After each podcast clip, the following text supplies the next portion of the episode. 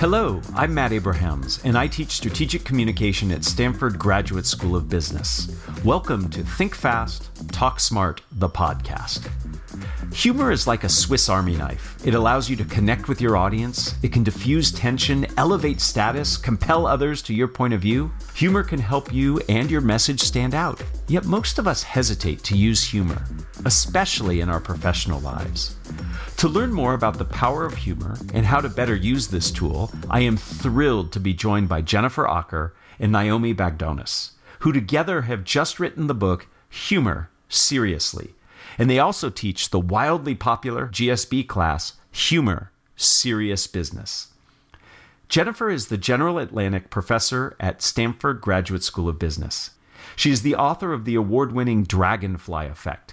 Naomi is a lecturer at Stanford and runs a strategy and media consulting company coaching CEOs and celebrities on how to appear best in front of the media. She trained at the Upright Citizens Brigade and teaches courses about humor at the GSB and the San Francisco County Jail. Thank you, Jennifer and Naomi, for being here. Thank you for having us. Yeah, we're thrilled to be here. Awesome. So, first off, congrats on your book. I really enjoyed reading it and I learned a lot. And I have never laughed out loud while reading a business book before, so thanks for that. I'm curious, what got you both interested in studying humor in the first place? For me, it started as a personal passion. So I've always loved comedy and found humor and improv in particular to be a really important part of my life. But it wasn't until my early 20s that I had this aha moment at work, and it was not a good one. So I was working at a large consulting firm, and I had a client named Bonnie, who I had been working with for a while now, and she knew me pretty well. It was a Friday afternoon, and we were getting off the phone as she said to me, Naomi, I bet I know exactly what you do on Friday hmm. nights. Hmm. A weird, a weird thing, but I went along with it. And I said, Great, Bonnie, what do I do? And she said, I bet that you watch History Channel documentaries while re ironing your blouses for next week. re ironing. And she was serious. And she went on to describe this drab apartment with gray landscape paintings and a cat which she guessed was named Cat. Oh no. Yes. Oh yes. And uh, and it was this real uh, this realization for me that I had been leading a double life. That you know by night and weekend I was in comedy clubs in LA, and I had so much joy and personality, frankly. And at work, my persona was really serious, really polished. Um, I was good at my job, but I had no semblance of joy or personality. So what happened for me then was I made it a point to bring more humor into work. And as I did, I found that it could actually be a powerful tool. So not only could I have more joy in the office and feel more authentic, but it could actually be a, a powerful asset for me in the professional world, just like it was for me personally. And Jennifer, tell us how you got interested in humor. So, meanwhile, for me, humor was really never a focus. So, yeah, I mean, I like to laugh, which is impossible to say without sounding like a sociopath. But I was always more more interested in research, in writing, and getting shit done. Most all of my life has been really focused on falling in love and finding ideas, testing hypotheses, gathering large data sets to test those hypotheses, and over the course of time, publishing papers that would document these scientific findings.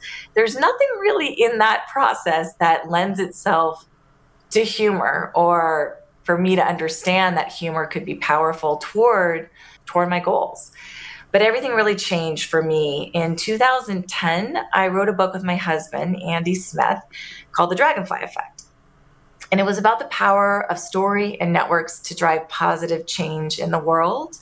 And what ended up happening over the course of a year is we ended up working with families who needed to find matches in the bone marrow registry or find matches outside of the registry in order to hopefully save the life of a child or a parent or a friend. And in that process of, of helping, trying to get over 100,000 people in the bone marrow, bone marrow registry and putting the model to work, we were able to meet a person named Amit Gupta, who had leukemia. And had such irreverence and such humor and used such levity with his friends and his family that seeing him get people in the bone marrow industry and fighting this deadly disease and persisting and rallying and ultimately surviving it, I realized how how much the power of humor and levity could play in in things that were so serious in ways that I had never imagined before. That's you both of you coming to the same topic in very different ways, I think is really curious and cool. And the result in your book and the ideas you have, I, I think is is fantastic. You know, humor might be more important today than ever. What can business leaders and managers do in this current environment where everyone is stressed out, working remotely, interacting through screens? What can they do to implement or make it known that there is still a place for humor in the workplace? Well, Good question, Matt. Um, Thank you. You know, I think you're welcome. Um, one of the things that um, we found is that there's these myths or misperceptions about humor. Huh. So, for example, with me, you know, I just I really had this misperception that humor was not only um, not serious, not important, but it would actually serve to distract. Mm-hmm. Um, and we find that again and again when we ask people what holds them back from using humor at work Many believe that humor simply has no place amidst serious work. Um, we're worried about harming our credibility and not necessarily take, being taken seriously. And yet, in studies, large scale studies we, um, that we've run and that others have, have run, the large majority of leaders really prefer employees with a sense of humor and believe that employees with a sense of humor do better work. Um, and not and not just that, but but it affects the way people interact with you. Showing your sense of humor can make our peers and our friends uh, attribute even more um, perceptions of confidence, competence, and even status to us and vote us into leadership roles while also cultivating a sense of trust. Yeah, you know, and that last point about trust is more crucial now than ever, we're finding. Um, you know, the fact that humor is a powerful tool to build trust, especially when you consider two things. So first, Matt, you mentioned this shift to remote remote work, right? Yeah. This living in a different world, um, and it's simply harder to peel away some of those superficial layers and feel comfortable enough to share with each other authentically. Um, and then, and then, second, a growing body of research shows that our businesses are facing a crisis of trust. One 2019 HBR survey found that 58% of employees trust a complete stranger more than their own boss. Oh, wow. So, you know, we're finding that the expectations of today's leaders um, are shifting. Uh, that's exactly right. I mean, think about it. It used to be that leaders needed to be revered, and now they need to be understood. Mm-hmm. And all the while, you know, humor is particularly potent uh, elixir for for trust. And when we laugh with someone, be it in person or even over screens through Zoom, uh, Naomi Connor and I are teaching a class right now, and it is remarkable how much we laugh with our students, even through screens.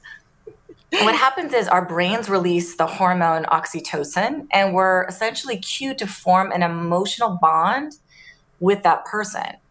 And oxytocin, by the way, is the same hormone that's released during sex and childbirth. Fun fact. Both moments when from an evolutionary perspective, we benefit from feelings of closeness and trust. But also, both moments you don't want to be laughing. All right. Well, all right. All right. Oh, I don't know. We have so, data on that too. Naomi and I have data on everything. the bottom line, Matt, is yes. giving birth, having sex, and laughing with colleagues in Zoom meetings are actually have a lot in common. Um, we're building trust, and no one's wearing pants. Oh, there you go. I, yes. Yourself, no restraint. so on this podcast, we've spoken a lot about the importance of engaging others when we communicate. How can humor help us with that engagement? And do you have specific recommendations for when you should use humor and when you shouldn't? Yeah. Um, one of our favorite examples of this was back in 2011. So I remember watching President Obama's State of the Union address. Mm-hmm. And about 40 minutes into a 60 minute speech, he makes this small joke. he's he's talking about the layers of government bureaucracy, and uh, and he illustrates it by making this joke where the punchline is smoked salmon, and it's sort of it's it's totally not hilarious, but in that context, it was really funny. So the room erupts in laughter, you know, and he pauses and he moves on. And I remember at the time thinking, oh, that was, you know, that was clever, but not really thinking much more than that. Well, when NPR the next day surveyed its listeners, they asked which three words most stood out from the entire State of the Union, mm-hmm. right? So, an hour long, which three words do people remember? And so, can you guess, Matt, the single word most frequently mentioned? Salmon. Salmon. Right? What do I win, Naomi? What do I win? You win an extra book. Oh, excellent. Good. And a book. Thank you. So, and what was fascinating about this is this held true across political affiliation as well. So, you know, humor helps with engagement in part because laughter, when we laugh, our the reward center of our brains is flooded with the neurotransmitter dopamine. Mm-hmm. So this mm-hmm. engenders deeper focus and better long-term retention. So in other words, using humor not only can make our content more engaging in the moment, but it also makes it more memorable after the fact. Or, of course, it could have been that uh, listeners were hungry. Uh, Jennifer, you've spent a good portion of your career studying storytelling. Can you share two or three best practices for effective storytelling that also apply to humor? You never really think about this, but a good story has a goal. There's an aha at the end of it. Mm-hmm. Um, and in a similar way, when you use humor or you try for a joke or you even just laugh in one context, um, oftentimes either implicitly or or explicitly um, you know, really effective humor, there's a goal. And the goal might be to actually increase status. It could be to build bonds. It could be to diffuse tension in the room.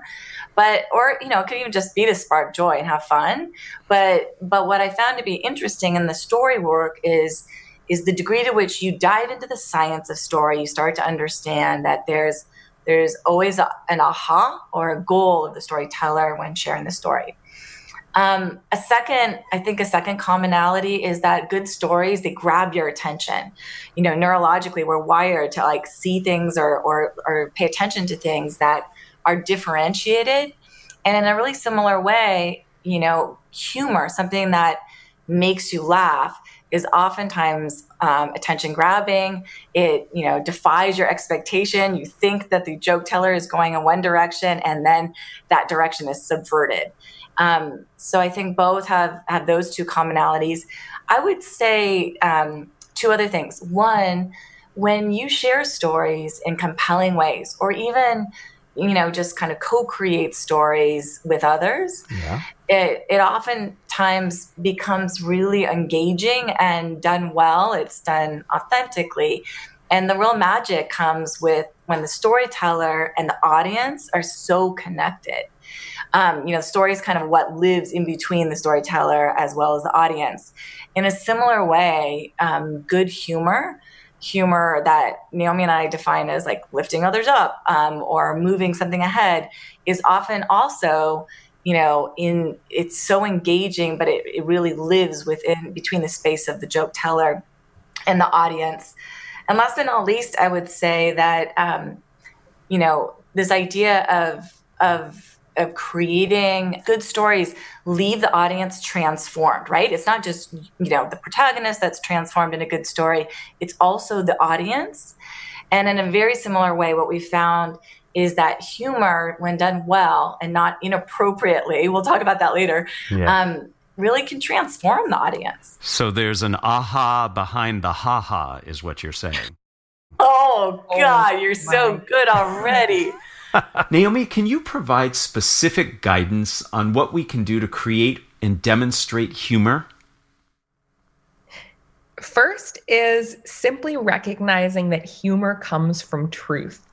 One of the most common misconceptions among our clients and our students is that humor involves inventing something from thin air. And when you think about it that way, it feels really hard the reality is that it's more often about simply noticing things that are true for you.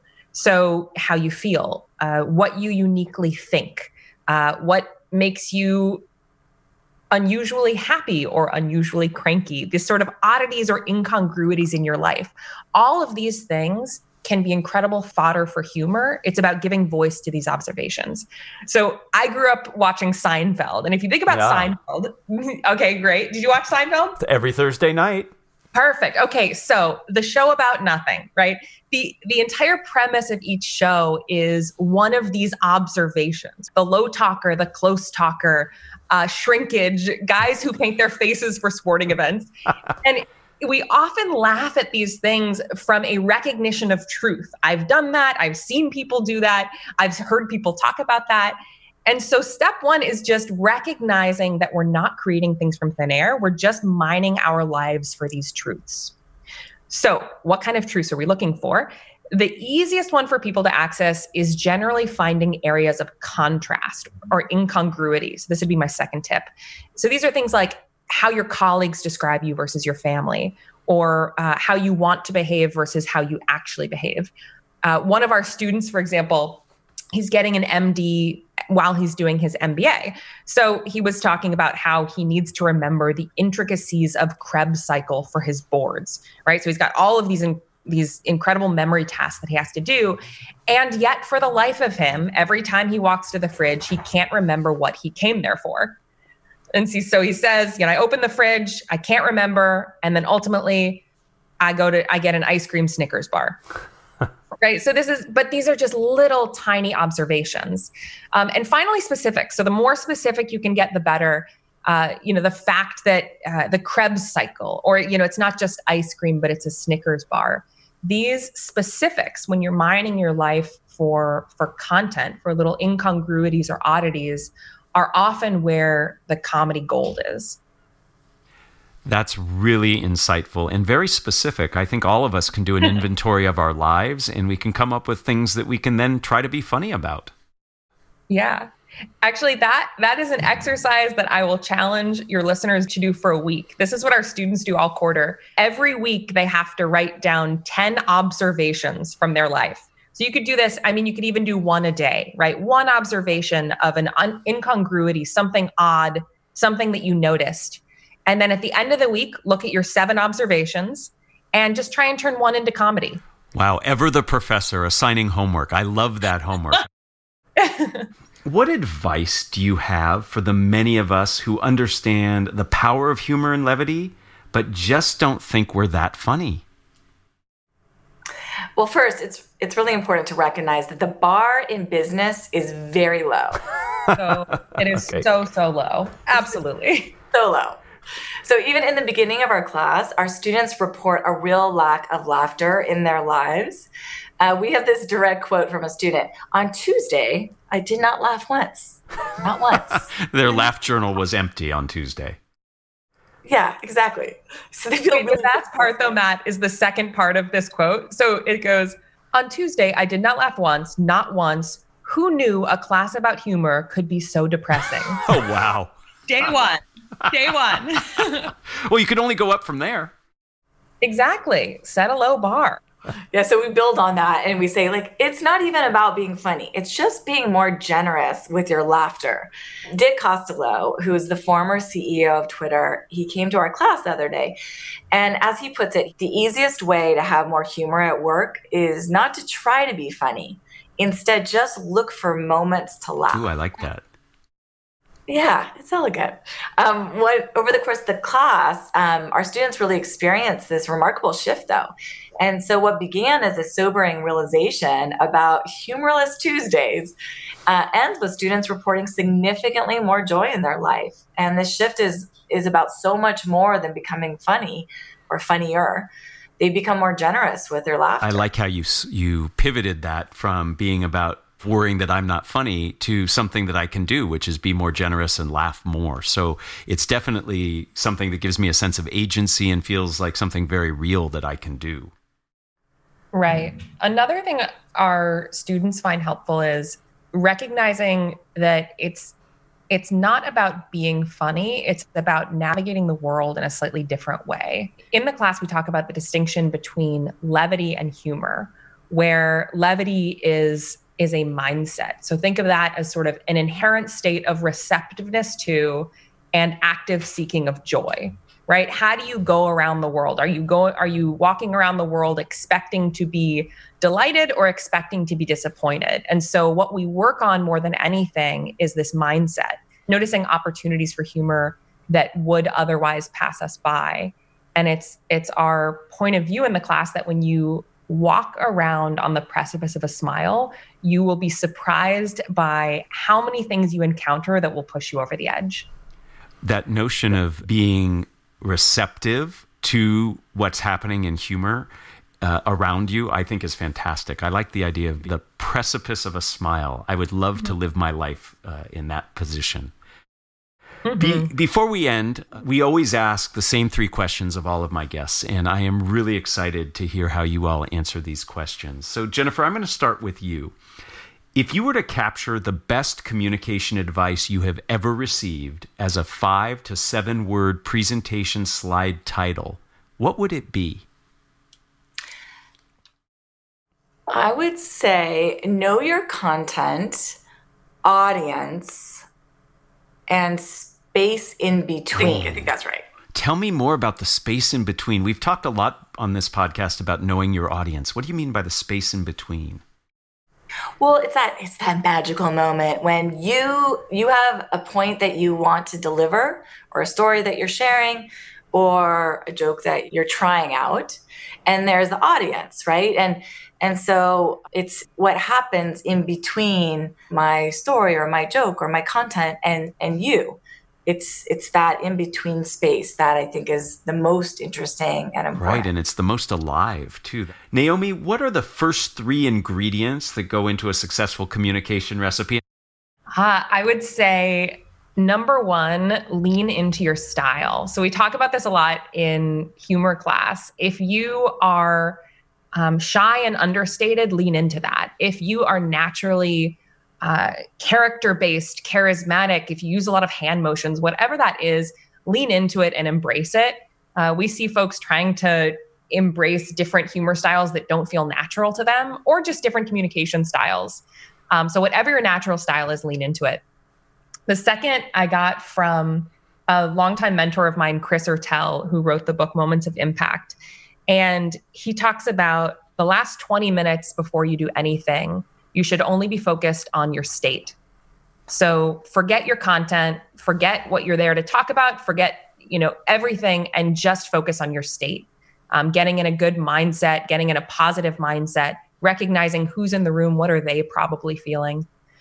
Um, and then the third, talk like a human. We talk about this in class that there's so much uh, jargon, especially in the way that we, we communicate over email and if we can strip that out of the way that we talk, especially as more of our communications are moving over email and over um, you know different forms of electronic communication, if it's not something that you would say in a casual conversation, then then don't say it in an email.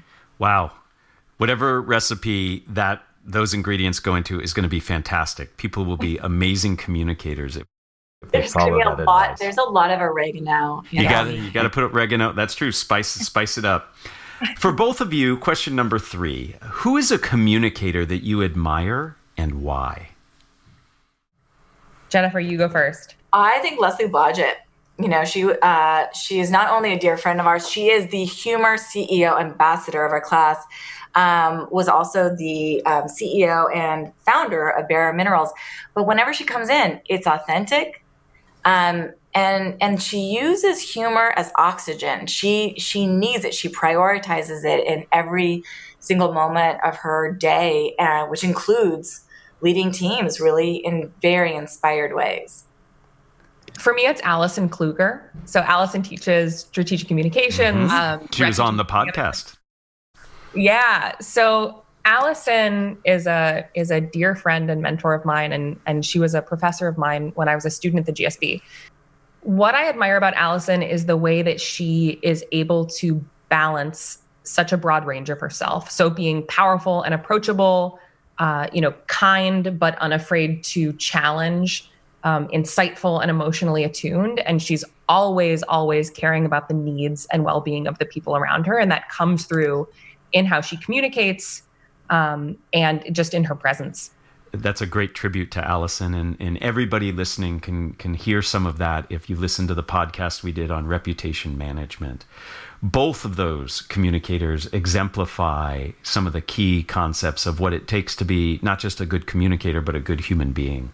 Thank you both so much. I have thoroughly enjoyed learning from you and laughing with you. I am going to try my best to put into practice the principles from your book an approach that is seeking joy is just a, a, wonderful way to live your life. Thank you both. Best of luck with the book, and let's all have a good laugh when we're all done. Thank you. Thank you so much for having us, Matt. Thanks for joining us for another episode of Think Fast, Talk Smart, the podcast. Produced by Stanford University's Graduate School of Business. For more information and episodes, visit gsb.stanford.edu or subscribe to our show wherever you get your podcasts. Finally, find us on social media at stanford.gsb. Hi, Matt here. If you're looking to stay up to date on top business news and financial headlines, you should listen to Motley Fool Money. It's a daily podcast for long term investors hosted by a team of experienced investment analysts. Each weekday, the Fools discuss the news that's moving Wall Street, zoom out on companies making headlines, and put new stocks on your radar. Plus, on weekends, they host longer form conversations with authors and economic experts. You'll even hear from guests who play a role in shaping the future, like Schwab's chief investment strategist Liz Ann Sonders, and my friend Charles Duhigg, who's a Pulitzer Prize winning reporter and best selling author. Whether you're an investing whiz or just starting out, there's something for you on Motley Fool Money. Listen wherever you get your podcasts.